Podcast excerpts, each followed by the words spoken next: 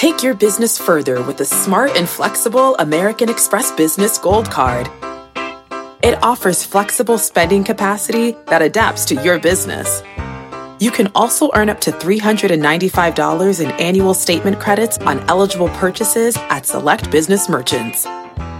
That's the powerful backing of American Express. Terms apply. Learn more at americanexpress.com slash business gold card. Electricity, a big idea that's inspired countless new ones. From powering the light bulb to virtually powering our entire lives. 30 years ago, State Street launched the SPDR S&P 500 ETF, SPY, a big idea that inspired the world to invest differently, and still does. What can you do with SPY? Before investing, consider the fund's investment objectives, risks, charges, and expenses. Visit ssga.com for a prospectus containing this and other information. Read it carefully before investing. SPY is subject to risks similar to those of stocks. All ETFs are subject to risk, including possible loss of principal. Alps Distributors, Inc. Distributor. Hey, it's Cramer. To keep with my mission to teach you how to think about the markets like a pro, I want to tell you about another CNBC podcast, a show where I spend my mornings squawk on the street. Every day, my co anchors David Faber, Carl Quintanilla, and I bring you the opening bell and some of the biggest names in business and politics. Right now, I'm sharing with you a full episode to give you a preview. But don't forget, subscribe to the Squawk on the Street podcast. Booyah! Market insight and analysis. You're listening to the opening bell of CNBC Squawk on the Street.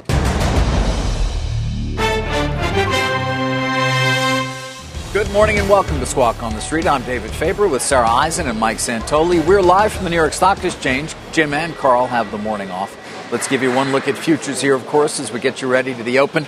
A uh, half hour from now, here on the New York Stock Exchange, you can see once again, this is the third day in a row, I think I'm saying, a higher open, at least as forecast. We'll see if we do follow through, of course, uh, with those levels. Going to be a quiet day, you'd imagine, given it is the day before the long holiday weekend for Labor Day. Let's get to our roadmap this morning. It does start with, well, some optimism on the trade war front. Same thing we kind of were saying yesterday stocks rising amid cooling rhetoric.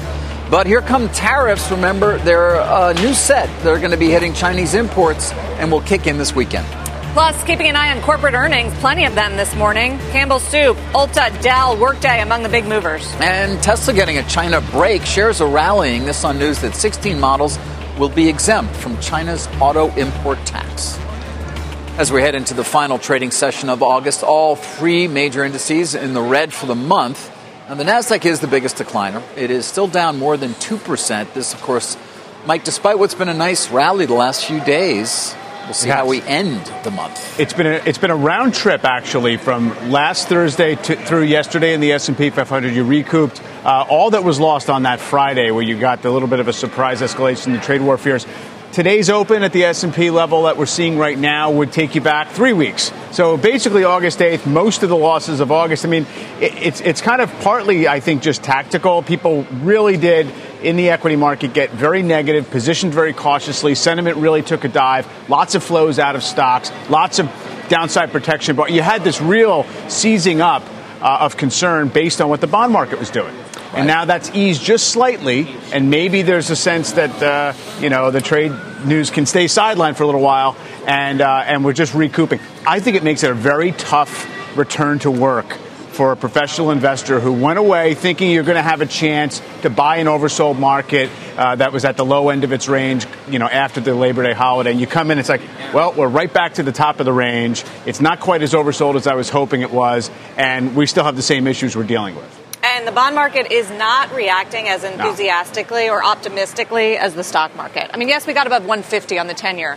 Great. Wow. But, uh, right, exactly. And, you know, you still have this inversion issue to deal with. Though the technical analysts, Mike, to your point, are saying that we are seeing quite a nice recovery. I mean, this, this morning, Matt Maley of Miller Tabak notes the support levels have held in two key groups that everyone was watching the transports and the Russell 2000. Both of them had underperformed for all of August. Both of them are seen as sort of a bearish sign on the economy and on the forward view. And we've seen those June lows hold and that's potentially a good sign. And the recovery in the past couple days has been relatively broad in terms of volume. You clearly had money rush back in because the outperformance of bonds have been so extreme, and people were positioned uh, really for further downside in stocks. So right now, I think it's kind of a, a, a tactical. Okay, we overshot just a little bit in the short term. Um, the big question, obviously, is do yields give you clearance for further optimism in stocks? The volatility index is now looking like it's going to decline towards 17. The last time the S&P was at this level, we were down, you know, 16ish. So it, it, clearly, there's a little bit of a uh, of a reserve out there. People saying we're not sure if this bad weather has passed yet. Right, uh, Sarah. I can remember we were s- sitting here uh, on closing bell just a week or so ago, talking about a brief inversion in the 210 yield curve. Now it's more constant. It's happened and bunch yet of times. And there it's was concern then that doesn't seem to be certainly widely shared now in terms of it being some sort of key recessionary indicator. Well, I, I don't think anybody disputes that it has preceded seven of the last seven They don't. recessions They don't. post-war. But we have detailed how many people have come on and talked about somewhat unique factors in this current environment. that the U.S. is the high yielder. That that foreign governments and, and foreign investors and foreign central everybody needs yield. And we have positive yield. And when you have so much negative yield around the globe, the money just rushes into the U.S. And so, so that's one of the main explanations. And actually, if you start looking at the end of the month data, foreign investors did pile into U.S. stocks and U.S. bonds at the fastest pace in about a year. $64 billion worth of U.S. stocks and bonds in June, largest amount since August 2018. We saw that in the price action, but now we're getting the confirmation in the flows, which is a good thing. And the other thing I would point out, Mike, is that our economy is still in pretty decent shape. Yeah. I mean, even the latest news on the economy, yeah, big pending home sales miss, but consumer strong, consumer confidence high. So it's really hard this morning to get pers- on board with that inversion recession call if you're looking at some of the data, even the forward looking data like jobless claims. It is true. Uh, personal spending was uh, a little bit of an upside surprise today, which is, uh, you know, in Income that same theme. Of course, you're going to have the uh, counterpoint to that, which is, yeah, after the initial inversion, it always sort of starts to look good because yields have come down and we've gotten a little bit of a second wind. Um, so I don't think you're going to get liberated from this debate of are we sliding toward zero growth, even if we're not sliding towards zero growth. I think this story is going to stay out there. Well, because it doesn't tell you when. That's, Right, not at so all. It's, it's hard. With the tariffs set to go into effect on Sunday, President Trump is weighing in on GM's presence in China this morning, tweeting General Motors, which was once the giant of Detroit, is now one of the smallest auto manufacturers there. They moved major plants to China before I came into office. This was done despite the saving help given them by the USA. Now they should start moving back to America again. Let's bring in Phil LeBeau, who's in Chicago. Automakers yet again the target of a presidential tweet, Phil. And Sarah, this is getting an eye roll not only at GM headquarters, but in the auto industry and in Detroit. Uh, look, this tweet is primarily intended for a broader audience, not for GM, not for the business community, because everybody realizes there's very little in that tweet that is accurate or correct. General Motors is still the largest automaker in the United States. It's still one of the largest. I think it is the largest of the automakers in terms of employment in southeastern Michigan. And they didn't move their plants from the U.S. to China. They started establishing plants in China going way back to the days of Rick Wagoner. I mean, he set the blueprint for the auto industry in terms of you build in that country to sell in that country. And almost everything that they sell in China is built in China. That's why those plants are there. They didn't take plants from here in the U.S. and say, well, you know what? Let's move it over to China and then we'll bring it, uh, some of those models back here to the U.S. That's not what happened. So I, I will say this, guys. While this gets an eye roll in the auto industry and everybody will say this is not correct, I have heard from other people, just regular people who will say to me, well, you know, the auto industry, they moved all their plants to China. And when I say to them, that's not correct, they come back and they say, really? Oh, that's what I thought. And that's not just because of President Trump. That's just a general idea that is out there. Right. You know, Phil, it's important to point out, as you always do, China is the largest auto market in the world Yeah. and probably will be for forever. Right. Right. And, right now, what they're even this year, they've had 13 straight months, guys, of sales dropping year over year. 13 straight months. And they're still going to sell 23, 24 million vehicles. Now, think about that. That dwarfs what we're going to do here in the United States, which might be 17 million if it's a strong second half of the year. We were just talking about performance for August as we wrap up the month, Phil. Autos, as an industry group, down 7% for the month. Auto Right. parts down 7%. Is that a Yep. reflection of, of all the new tariffs and the trade friction, or are people reading into that as some sort of forward looking indicator cyclically for the economy? Well, autos have been out of favor for a long time, largely because I think investors look at this industry and they say, where's the growth? You're investing heavily in autonomous and electric vehicles. We're not sure that things get a whole lot better from here. I mean, look, the United States is the most lucrative auto market in the world. General Motors made a couple billion dollars uh, in in the second quarter uh, in the United States. They're doing fantastic here. How much better is it going to get? So if you're an investor, you look at the United States auto market and you say, I'm not sure it gets a whole lot better for these guys from here. Plus, they've got to make all these investments in the future. That's why auto stocks in general are not doing anything. And in terms of the trade impact, that's the part suppliers. They do feel an impact because of tier two, tier three subcomponent suppliers in China who then ship over uh, parts to larger components that go into vehicles. Those are being impacted. Phil LeBeau. Phil, thank you. You bet. Never a dull moment. Joining us now on the overall market take, Wells Fargo Asset Management multi-asset strategist Brian Jacobson and Stifel's head of institutional strategy Barry Bannister. So, so Barry, what do you do? Do you buy into the optimism on U.S. China and the markets that we've seen on this final trading week of the month of August? No, Sarah, I, I can't believe that any self respecting deal maker would fold right now for a multi year truce or deal. Uh, you've got China's economy leaking over to the consumer side, weakening. Uh, if you've got Europe uh, in, trouble in the continent and you want Brexit to go more towards the UK way, most importantly, you've got the Fed meetings coming up and you really want rate cuts. Uh, why would you settle now? So uh, there seems to be a little misplaced optimism there, at least as far as I can tell. You're saying why, why as President Trump would you settle now? Yeah, let's face it, he's running this trade uh, negotiation. It's uh, being done at lower levels by functionaries, but the policy overall is being set in the White House. I just don't think that there's any great rush. Uh, and as the market figures that out as the month progresses, we might get lower prices in the fourth quarter, uh, particularly if the Fed drags its heels on rate cuts.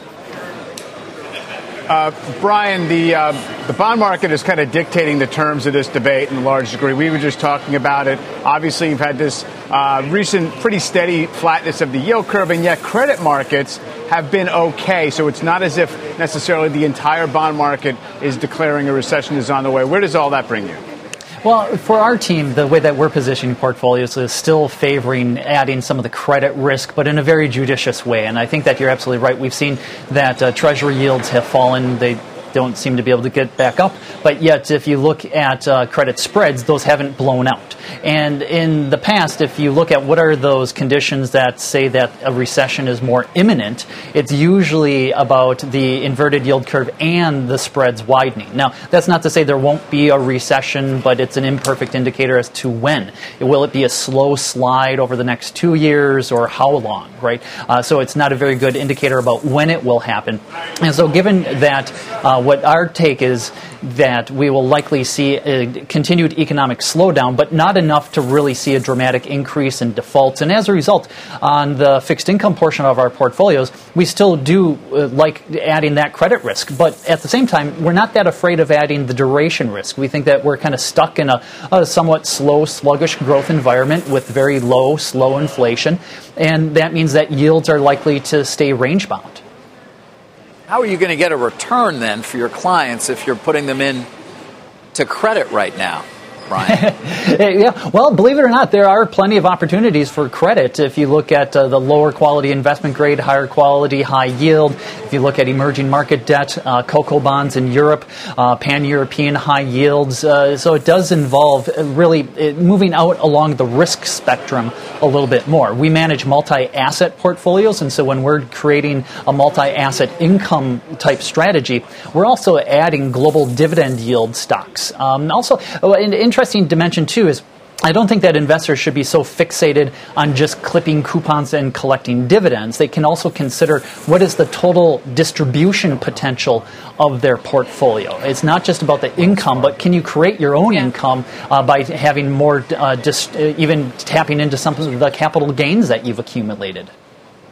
To that point, Barry, I mean, do you think that the, that we are at a point now where investors should be more aggressive buying dividend yielding stocks that are yielding so much more than treasuries. I think more than the 30 year treasury for the first time since the last recession.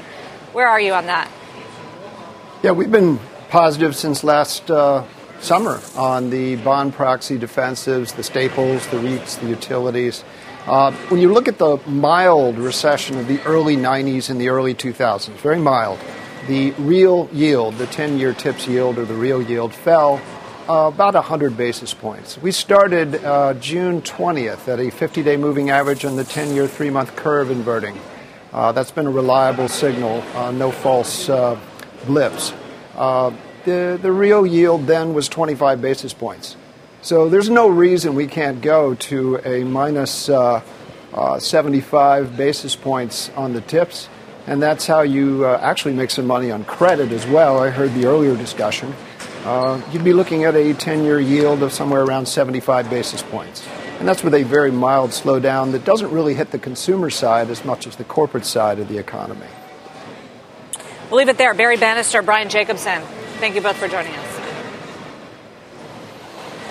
Coming up, market reaction to earnings from the likes of Campbell Soup, Dell, and Ulta. Sarah and I are going to talk about contouring and why its decline is actually contributing to an incredible decline in shares of Ulta. You're going to want to look forward to that. Plus, here's another look at futures as we get ready for an open 15 minutes from now.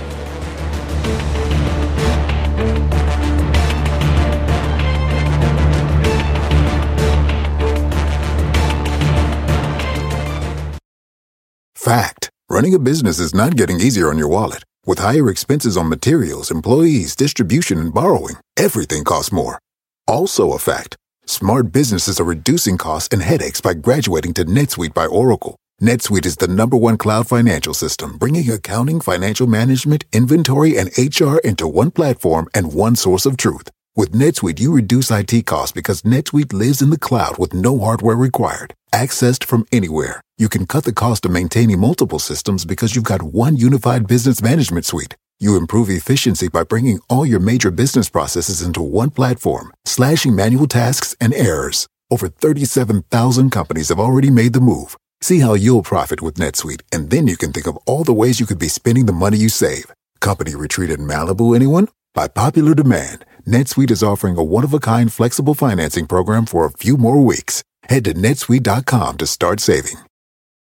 When you're hiring, the best way to search for a candidate isn't to search at all. Don't search, match with Indeed. Indeed is your matching and hiring platform with over 350 million global monthly visitors, according to Indeed data, and a matching engine that helps you find quality candidates fast. Use Indeed for scheduling, screening, and messaging to connect with candidates faster. Plus, 93% of employers agree Indeed delivers the highest quality matches compared to other job sites, according to a recent Indeed survey. Leveraging over 140 million qualifications and preferences every day, Indeed's matching engine is constantly learning from your preferences. Join more than 3.5 million businesses worldwide that use Indeed. Listeners of this show will get a $75 sponsored job credit to get your jobs more visibility at Indeed.com slash Mad Money. Just go to Indeed.com slash Mad Money right now and support this show by saying you heard about Indeed on this podcast. Indeed.com slash Mad Money. Terms and conditions apply. Need to hire? You need Indeed.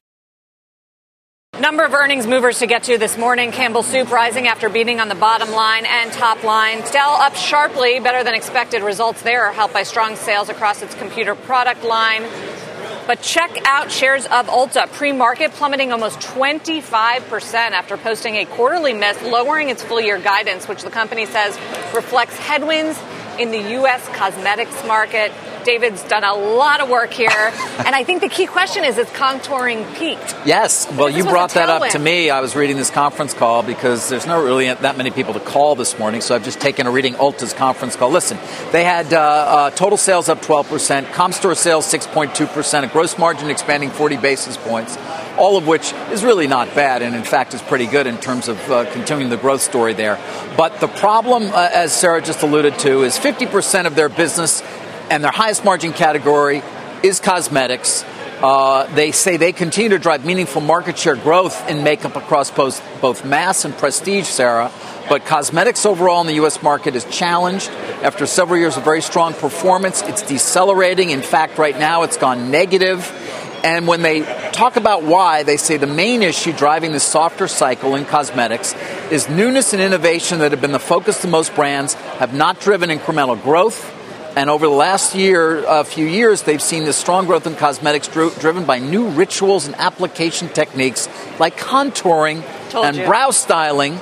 And that innovation resulted in new makeup routines, and now it just doesn't seem to be happening anymore. Why? Well, it's a little disappointing because I, I'm a huge fan of the contour. Um, you might notice that I do it every day. But seriously, this has been a trend across the cosmetics market. We've seen it out of companies like Estee Lauder and others who have done well because the growth is really in skincare and the growth is in sort of other beauty products. But as you said, Ulta is really exposed to the color cosmetics category, which I guess Mary Dillon, the CEO, is blaming on the producers, saying that they're just not innovating enough and they're not coming up with enough styles. I don't know. Mike has teenage daughters. Maybe you can. I, so my window on this is the uh, endless loops of YouTube uh, makeup tutorials that, that my daughters will watch. Although I do wonder if that's if, if that's maybe reached a little bit of a saturation point just in, tr- in terms of certain modes uh, and just having a very finished look. I don't know. What I do know, though, is that this stock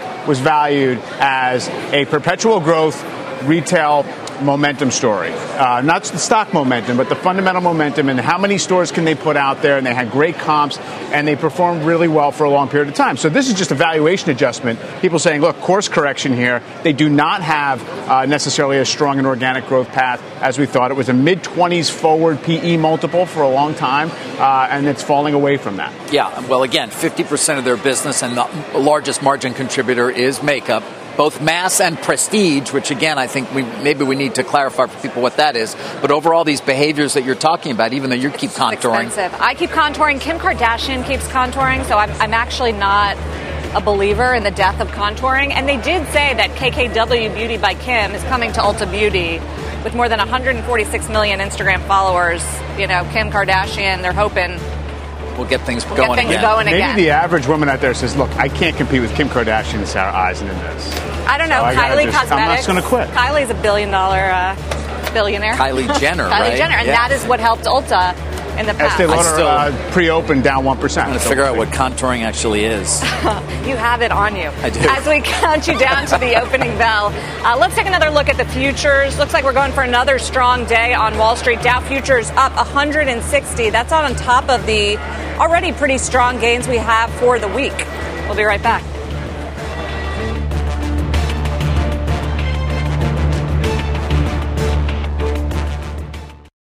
Picture this. It's Saturday morning and you're on your John Deere compact tractor. You're effortlessly breaking ground on your new landscaping project. Next, you're moving piles of rocks just by moving a lever. And now, you're enjoying the warmth of the sun as you clear brush across your pasture.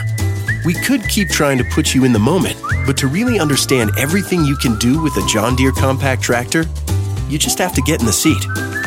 Learn more at johndeere.com slash get in the seat or visit a dealer near you. This podcast is supported by FedEx. Dear small and medium businesses, no one wants happy customers more than you do. So you need a business partner just like you. Like FedEx, who understands your passion for serving your customers because they have the same commitment towards you. That's why FedEx offers you picture proof of delivery, packageless and paperless returns, as well as weekend home delivery to 98% of the U.S. on Saturday and 50% on Sunday. See the FedEx service guide for delivery information. What's more, FedEx Ground is faster to more locations than UPS Ground. Trust FedEx for timely deliveries. See what FedEx can do for your business. Absolutely, positively FedEx.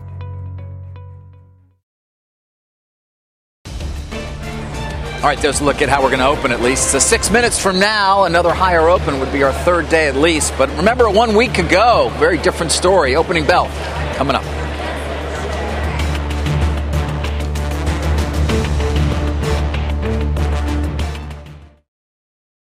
All right, we're going to get started with trading here. Final trading day, of course, uh, of the week, of the month, of the summer.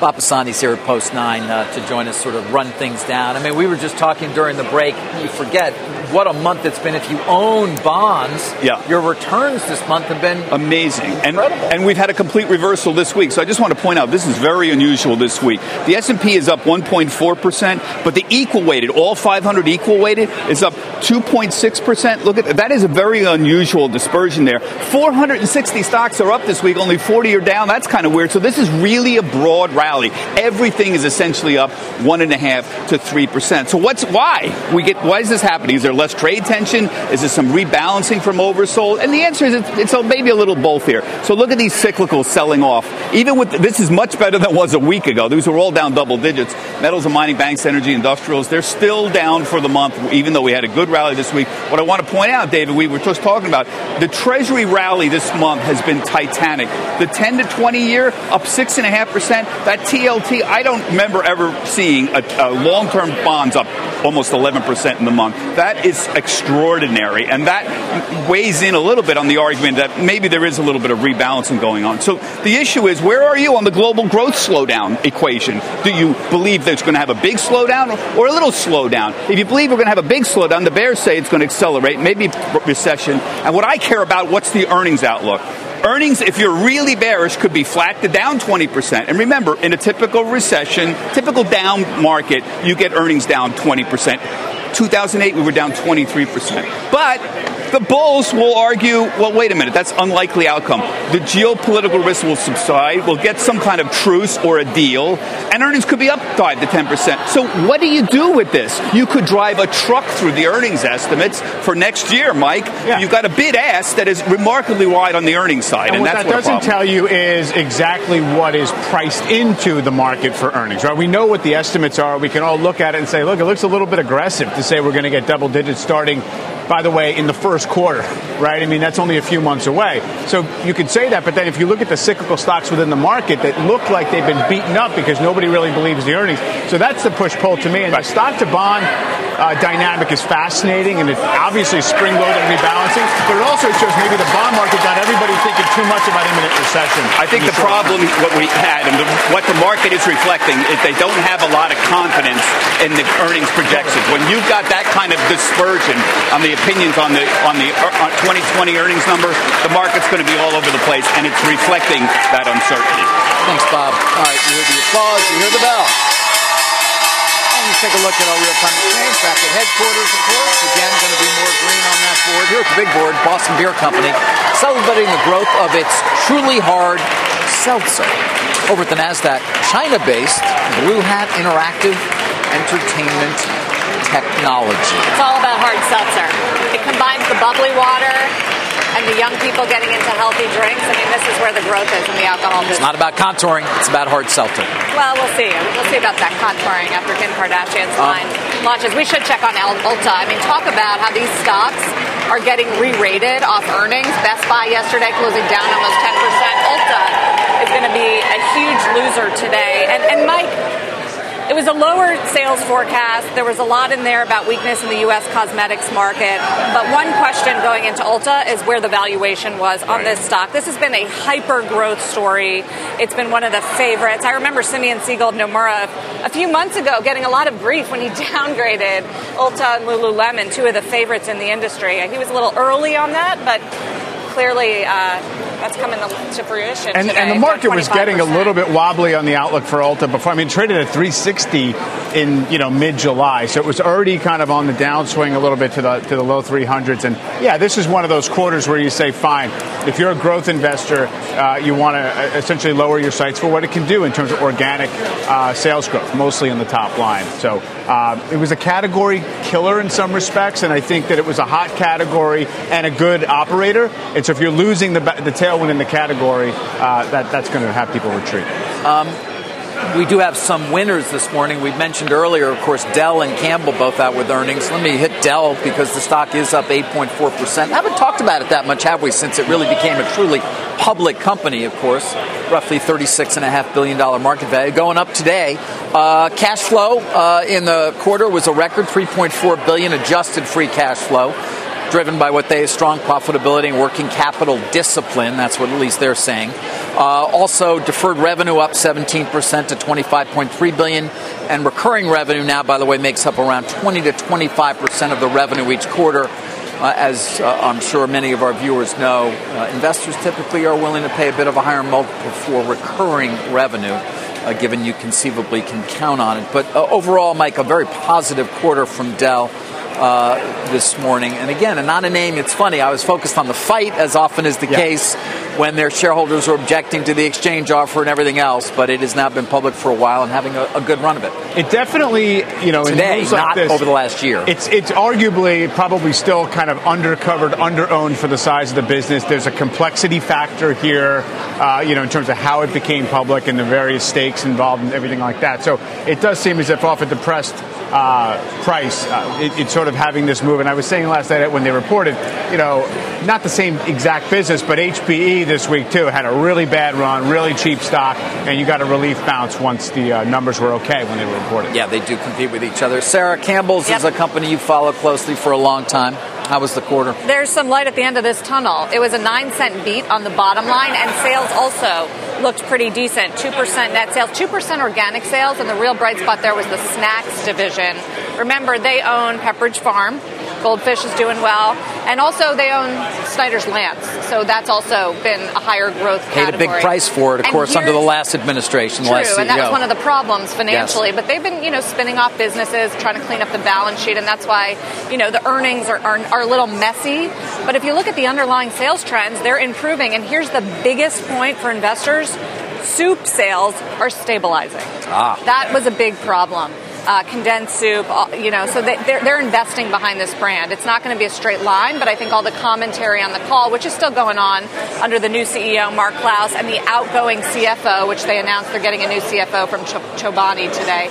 Uh, is about the stabilization and the investment that they're going to bring to the soup category. I mean, one weak spot is V8, but they're encouraged actually by the plant based trends that are going on in the market. And so I think they're going to try to pump money into that brand as well. But overall, actually, a relatively healthy set of results that, as, as we can see, the market is applauding, up almost 7%, and, showing and, some real the signs stock of a has been performing fairly well. Of course, Dan Loeb's Third Point took a significant position, got a couple of board seats, agitated for change, was involved in the uh, the new CEO taking over yep. there. Um, when you when you talk soup stabilizing, though, I tend to, and then I go immediately to Kraft Heinz and think about their product portfolio. No stabilization there. No stabilization there. We, I think it was earlier we showed it because it has been such a poor performer even this August.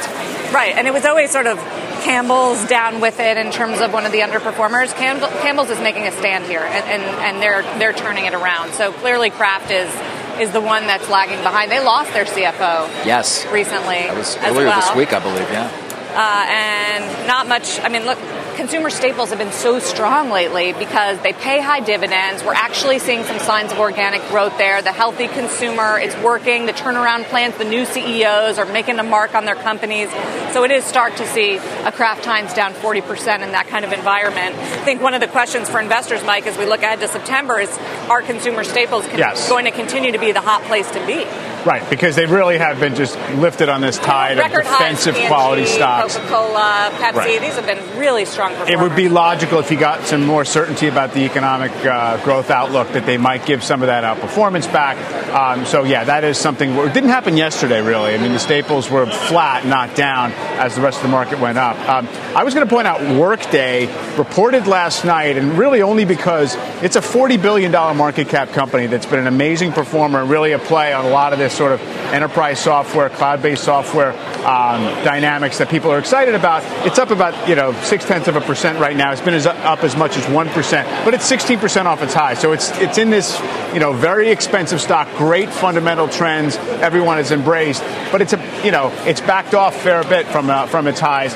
Maybe stabilizing. They had some you know I, I guess middling guidance, but so far it seems like subscription trends up 34 percent year over year uh, is enough to hold the stock in place right now at you know 14 times revenues or something like that. Some Yeah. very high A multiple. number of people have come back to Salesforce's quarter uh, and said how strong it was, although it did get wrapped up in the decline late last week, I believe. Um, and the stock has not done much, Mike, this year. Up 3% is Salesforce, which typically we've come to see as a very strong performer over years past. And it has been, essentially, software really the strongest part of tech this year um, in terms of you know making new highs and, and, leading the group. And Salesforce has really been sideways in that trend. It's kind of gone on its own dynamics and digesting you know many years of huge gains. So um, definitely worthwhile. Uh, I mean, worth noting that it's uh, you know making another little attempt up toward uh, up toward the highs. If you look at the best performing stocks for the month of, do you know the best performing stock for the month of August?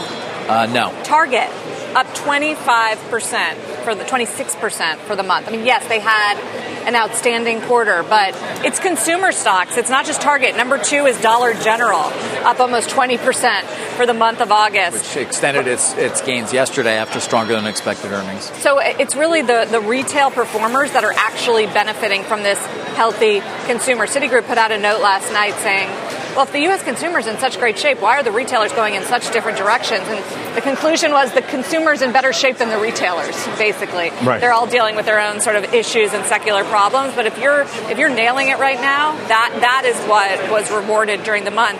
It's also just striking to see I mean, I mentioned the sort of re-rating on Ulta today, Mike, but the reactions to earnings have been so sharp, either up or down. I, I don't know if that's a setup because the market was at a record high or yeah. we have low interest and rates. it just hits a raw nerve. Any any you know worse than expected numbers, you get caught up in the macro story. Is there something bigger going on in the market? Plus, August reporting season, it's get it gets a little bit jumpy with uh, air pockets and stuff as well. I was going to point out just the position of the overall market. The S&P 2937. Uh, the recent high, August 8th, is 2938. I mean, this market just kind of goes up to a certain level that everyone's been watching, hangs out there for a little while. That's what it did yesterday morning as well. Uh, the high for the month, right at the beginning of August, was basically 2950. That's where, if you went above that, you say, okay, fine, August might have just been uh, this completed pullback. Right now, you're still kind of in the zone of trying to figure out if we're just bouncing and not really making another run at the highs. And the Treasury yields are up a little bit with the 10 year at 152. Mike, as we end August and head into uh, the fall and September, are there any trends that we should be looking at in the past for guidance in terms of what we can expect? If you believe the historical tendencies, September is the weakest month of the year on average. Um, whether it's up or down has been a coin flip in the last 90 years, basically. About 54% of the time it's been down but on average 1%. But so it's one of those deals where um, don't usually, you poo-poo the seasonal trends? I do. I, I, I don't poo-poo them, meaning that they're irrelevant, but they're not the first, second, or third reason the market does what it does. So my take on it is always that the seasonal trends are climate, not weather. Right? It tells you kind of the broad uh, tendencies. It doesn't tell you how to dress tomorrow. And for all the, the talk about the strong dollar, strong dollar, strong dollar, the dollar's completely flat for the month of August. Um, it's up it's up a little bit, but clearly it's been up, you know, over a three month time period, over a 12 month time period, headwind probably to earnings, but nothing like the moves we've seen, for instance, in the bond market or even in the equity market for the month of uh, August. I, I would also point out, you know, there's still a lot of overseas concerns. And overnight, we saw what 20 more arrests in Hong Kong. That's something that Wall Street keeps an eye on. Argentina defaulting. Uh, I mean, there, it just goes from bad to worse there in terms of its currency and its bond market. Not not necessarily on the front burner, obviously, for U.S. investors, but I think it's part of the part of what we have to watch. Without a doubt, and I do know many people who are keeping a close eye. I get I get stories sent to me during the course of the day as well uh, uh in terms of Hong Kong and whether or not China's having a military buildup on the other side of the border and what they will do and what's going to occur. This, but you're absolutely right. Unclear exactly what the market reaction would be, but certainly one would think it would not be a positive one should the Chinese become um, more forceful in in uh, in asserting their will in terms of those protests. And with that hovering out there, I just think it's one of those interesting little short-term tests for the market ahead of a three-day weekend. You know, are people going to have the nerve to step up and say, fine, stocks look reasonable here. We'll, we'll be willing to buy them up uh, 100 points on the Dow going into a three day weekend when you have still uh, a lot of perceived headline risk, whether it's real headline risk or not. And the other thing to watch is Europe and, and the decline of the economies there as a result of getting caught up in the trade tensions. You know, an economy like Germany, which is so much more exposed to exports and the Chinese slowdown you know, contracting is, is a potential real headwind for U.S. earnings. And, and, on that front, I just wanted to point out an interesting op ed in, in, today's Washington Post from Tom Donohue, U.S. Chamber of Commerce, obviously the most influential U.S. business lobby in this country, who he's always walks a fine line with intervening in politics. You know, they don't support tariffs, but they do support the president trying to negotiate a better trade deal for U.S. companies. He basically calls on the president, though, to withdraw the additional tariffs scheduled to go into effect September 1st and December 15th. Kind of a desperate last minute call there. Uh, and to return to the negotiating table in good faith. He does give the president credit for the tax reform and the deregulatory relief, saying that causes a lot of spending from businesses, and warns that if we continue on this tariff route, we could be heading into recession because capital investment is a huge driver of the economy. Well, Trump has fired back at him in the past. We'll see if we get any response to that at all. Uh, all right, let's uh, get a bit more on what's moving this morning. Of course, other than Ulta, which is certainly a feature today, Kate Rogers down almost 26 percent. That's right, David. Good morning. So the Nasdaq opening higher by just under a half a percent this morning, looking to end the week on a positive note, breaking a string of four consecutive weekly losses ahead of those new tariffs kicking in on Sunday. For the month, though, the Nasdaq Composite still down by over three and a half percent. Tesla's a big mover here this morning on news that 16 of its models will be exempt from China's auto purchase tax. The company also raised prices on some of its vehicles in the country. You just mentioned Ulta, obviously a huge mover here. I love that contouring conversation you guys guys just had, down by 25%. Those comp store sales lower than expected. The company also lowering its profit forecast as sales of those color cosmetics did slow down. Dell, another earnings mover here today, up more than 10%. The company reporting beats on the top and bottom line thanks to stronger sales on its computer product line. So it's also saying it's successfully handling some of those tariffs that have been imposed on some of its products. And then finally, another one we'll keep an eye on here today, Apple. That's contributed to a lot of the gains we've seen at the NASDAQ this week. It's up this morning, and it'll be one to watch, of course, heading into the weekend as these new tariffs are slated to kick in. Guys, back over to you. Kate, thank you. Chicago PMI due out in just a few moments. Let's go to the bond picks. Rick Santelli at the CME Group in Chicago. Thanks, Sarah. You know, it's been a wild week uh, with respect to interest rates. A one week of 10 year, you know, we're down uh, two on the week, but we're actually up two on the day. So after the initial breaks, most of the big drops in yield happened earlier in the month. We have stabilized. We just haven't bounced very high off of the uh, lows that we've established. And of course, they are cycle lows. And with regard to 10 year and 30 year, they're actually uh, very long on 30 year all time. And if you look at a July 2016 chart of 10s, you could see it was just this week that we touched a level that we haven't seen since July. Uh, overseas, the two year in Europe, known as the Schatz, traded minus 92 basis points, as you see. And finally, uh, if we look at what's going on in foreign exchange, I like to talk about the dollar index, which literally is sitting on 27 and a half month highs. But if you look at the euro versus the dollar in this one week chart, you can see the breadth of the drop. Now, of course, we are expecting a big number right now, and that is our August read on uh, Chicago PMI, expecting a number under 50. Surprise! 50.4, 50.4. Now, considering our last look was 44.4, the weakest since around Christmas of 2015, this indeed is a nice jump, but it only takes us back as far as our 54.2 read that was in May. But it really isn't about how far back you have to go. This is a very important jump in this series back in expansion mode and we'll continue to monitor. We all know that there's issues related to trade that are affecting the industrial aspects of this country and many others. And of course, that continues to weigh on lots of various parts of the global economy. Sarah, back to you. All right, Rick, thank you. Mike, this follows a better Richmond manufacturing. I mean, these, these survey numbers were worrisome last time around. In fact, they were the most worrisome really set of data that we had. Yeah. It was a lot of the, the manufacturing industrial survey based numbers. Remember, it's a survey, and we are going to get the official ISM, I guess, Tuesday right? So that's been very widely watched. And, you know, there has been this subtle trend of better than expected uh, economic data both here and around the world. Better than expected, not great. So we'll see if that uh, sort of changes perceptions a little bit of where we are in terms of growth, coming along with better personal spending numbers this morning, and then the well, you know two percent ratification of the second quarter GDP. Also coming along with more tariffs, which are set to kick right, in. Right, exactly. So the Sunday. question is, is this relevant to the outlook? Right. right. Meanwhile, negative rates just continue to get more negative, at least in terms of Germany. Who's buying this stuff, Sarah?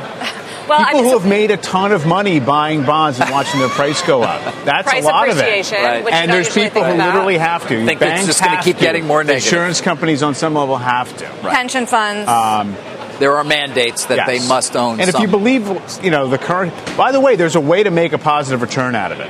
You can swap out of dollars and into euro, and buy, and you're getting paid a little bit on the currency swap if you're a U.S. based investor. My understanding is if you if you buy and then you lever that up, you get a return. and there you go. You might actually get a bonus this year. and then there's the people who think that Europe is heading into a deflationary, recessionary, Right. long-term And trap, will be and then worth even less. Exactly. if you don't. Uh, all right, there you go. We got some good explanations just now on negative rates, didn't we? Mike Santoli making some An calls there. dynamic. Yeah. All right, as you can see, we're opening higher here across the board. Dow up 102, S&P 500 up another four tenths of one percent, adding to the gains for the week. Looking at potentially three percent or more uh, gains for the overall market. Another positive day on Wall Street. We will continue to track the movers for you here on Squawk on the Street. Stay with us.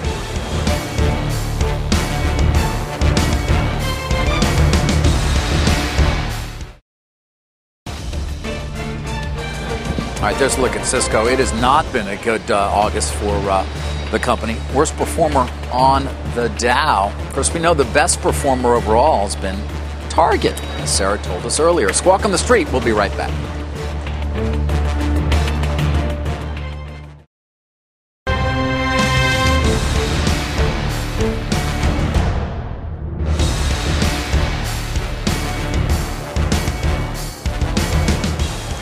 U.S. markets aren't alone when it comes to having a rough August. It's been an ugly month for stocks around the globe. Seema Modi back at HQ with a breakdown. Morning, Seema. Good morning, Sarah. That's right. Lower rates would typically be good for emerging markets, but a combination of a weaker Chinese yuan, an escalation in the U.S. China trade dispute, and slowing growth has triggered $13.8 billion in outflows from emerging markets in the month of August, marking the worst performing month since the U.S. election in November of 2016.